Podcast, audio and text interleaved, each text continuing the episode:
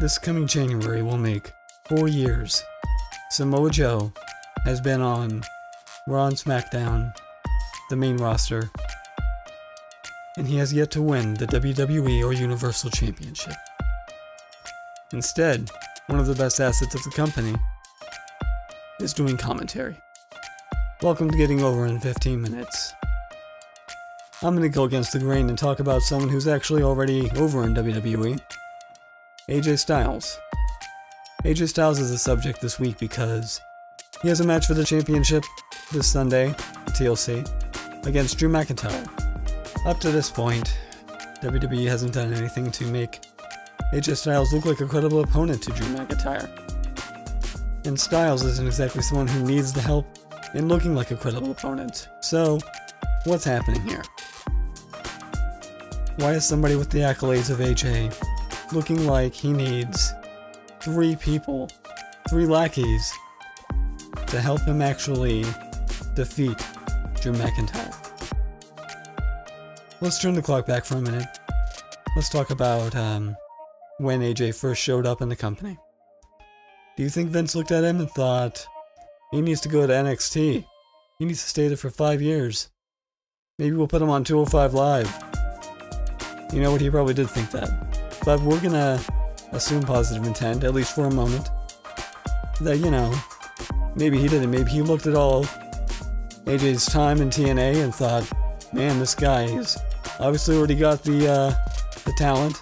Not only that, but he's got the fan base in place already. All we have to do is put him out there, and people will go crazy. And you know what they did? I was there live when he debuted at the Royal Rumble in Orlando. That was the loudest pop I've ever heard in a wrestling event in my life. So, jump ahead now. We're gonna go all the way up to SmackDown after Mania this year. AJ was in a rut. I don't know what was going on, but his booking over on Monday Night Raw was awful. And they dropped him to Raw, and within two weeks, just two weeks, of him being on SmackDown, he was relevant again. So now we're going to fast forward to him being back on Raw. They just transferred him over here in the draft, whatever you want to call it. He gets on Monday Night Raw. They put him in the number one contenders match, which he ends up winning, which is a great start. But he's got, you know, almost with him, this giant security guard, who basically helps him win. Then, uh, Next thing you know, they got Miz and Morrison acting like his lackeys. So for some reason, this guy who's won all these titles on his own, he's main evented pay-per-views, he's been around for years. All of a sudden, he needs help of three lackeys. These three lackeys, one of which, John Morrison, who shouldn't be a lackey, he should be in the main event picture. He should be one of the people going for number one contender spots. Instead, they have him doing stuff like this, which I'll never understand. Like when Morrison came back to WWE, he came back as Miz's friend, just hanging out in the back. No big giant debut. People would have freaked out. They could have made a big deal of John Morrison, and they didn't. Anyway, back to the subject. After AJ got booked in that number one contender spot, I was I was hopeful. Things are looking good for him. Not because I expect him to become champion, but you want to see you want to see things like this. This is a good spot for him to be in. But personally, I do think Drew McIntyre will be holding that belt at least till Mania. But there's no reason for this lazy booking and to make Drew McIntyre's opponents look like they're unworthy of even being in a match with him. Especially when we're talking about someone like AJ Styles, who more than belongs in the title picture. And what's going to end up happening when AJ loses on Sunday. Because we all know that's what's going to happen. I have very little faith in this company that he's going to come out looking better than he did when he went in, especially when you have three different people who are going to be interfering in the match on AJ's part. At the very least, there is a silver lining in all of this, and that's that AJ Styles is great at making the best out of whatever he's handed. Whatever it is that they put him into, book him into a corner, he's always great at making himself look the best he can with whatever he's given. He always finds a way to come back out on top. Speaking of title matches, why is it that none of the mid card belts are relevant right now? It is the night of the show, and neither the US title nor the Intercontinental title are being defended. They both have feuds going on. Bobby Lashley's been feuding with Matt Riddle, and Sami Zayn has been feuding with Big E. It seems that neither title is ever really important enough to be featured. Something else that uh, this company does on a regular basis is they'll focus on one of those titles, and the other one will just be completely ignored. You won't see that champion for weeks. And unless the belt is on someone like AJ Styles, it just seems like whoever is champion is just champion of catering. You know, then we get someone like Sami Zayn, who could literally be giving us five star matches every single week. But instead, he's being squashed or made to look like a buffoon. This is something that I like to say often. Remember Zayn and Nakamura at TakeOver? Look where they are now. Nakamura is being pinned in 5 minutes by Otis. And Sami Zayn is running around the ring because he's supposedly scared of his opponents. It's a sad state of affairs that we're in now. Now, All Elite Wrestling, they don't get everything right. But one thing they've managed to do is make their mid card belt not only feel like a big deal, but it also feels like it's as important as the main title. I'm invested in whoever has that title, and I'm always wondering what's going to happen next. Not to mention, the title actually gets defended quite often, giving people a reason to tune in each week. And the TNT Championship is gorgeous. I know who is champion. We're in WWE situation. I have to stop and think for a minute. Wait, who are the tag team champions again? Who is Sami Zayn feuding with?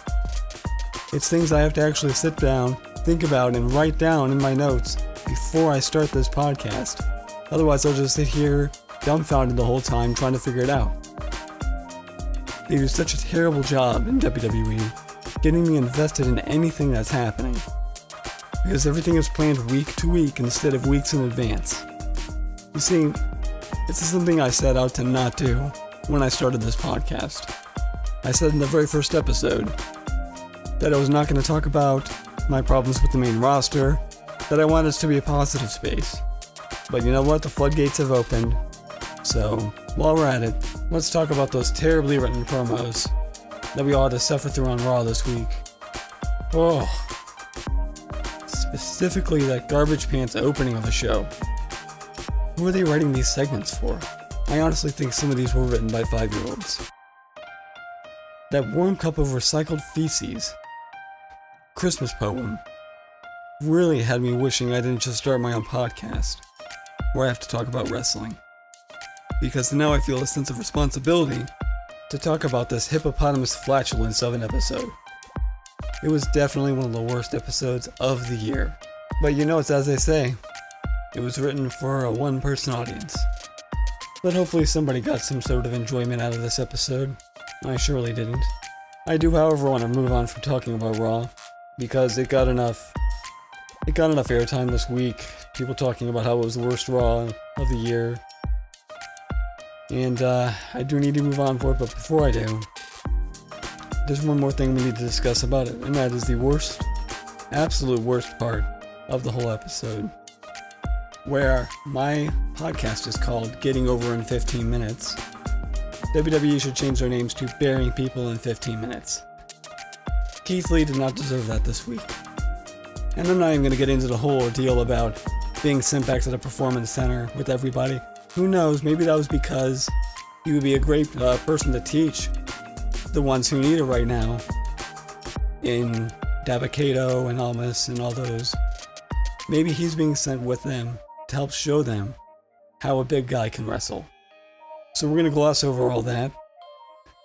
And we're going to talk about the worst part of Monday night, which was Keith Lee losing to both Miz and Morrison in a very confusing handicap match. Usually, handicap matches, there's a tag in there, You have to tag your opponent to get in. But for some reason, there were no rules. It was just everybody gang up on Keith Lee. It was just. And don't even get me started on the horse manure written segment beforehand of him having to flip a coin. But what, what was the point of this? What did this accomplish? Nothing, especially considering he lost the match.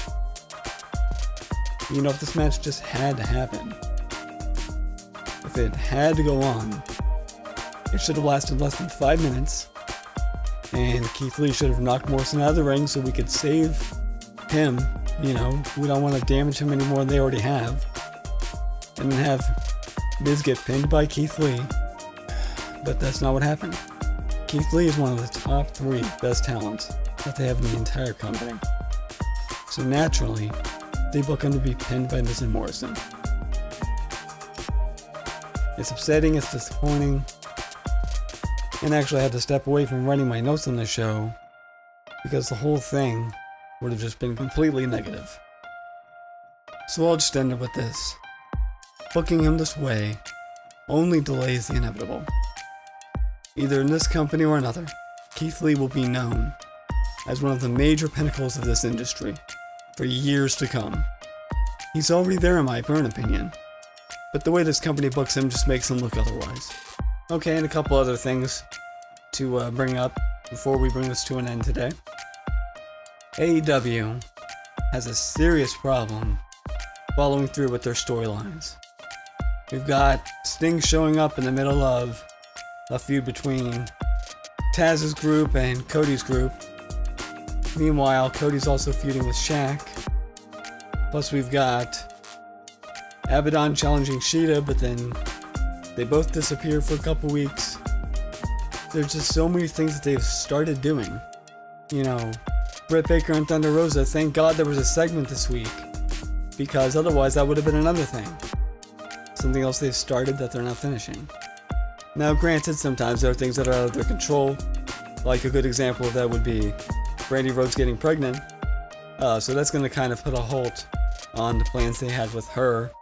But I would really like to see some progression in the storylines that they've started.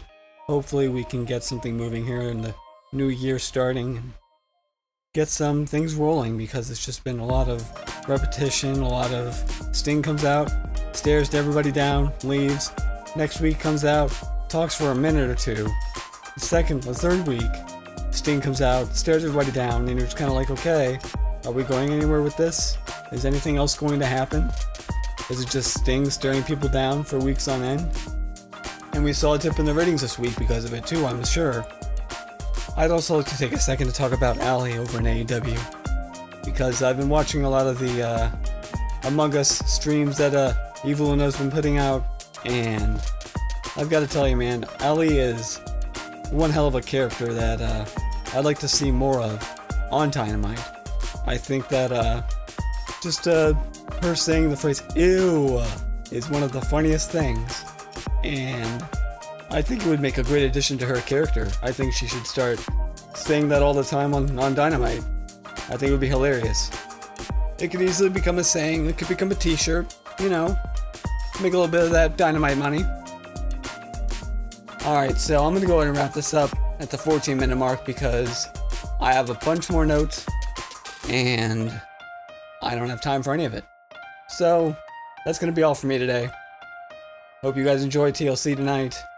And yeah, enjoy my voice consistently changing because of my neurological disorder and because my microphone stand keeps slipping slower and slower. Surely it'll hit the ground here sooner or later. Alright, thank you guys. See you next week. Bye bye.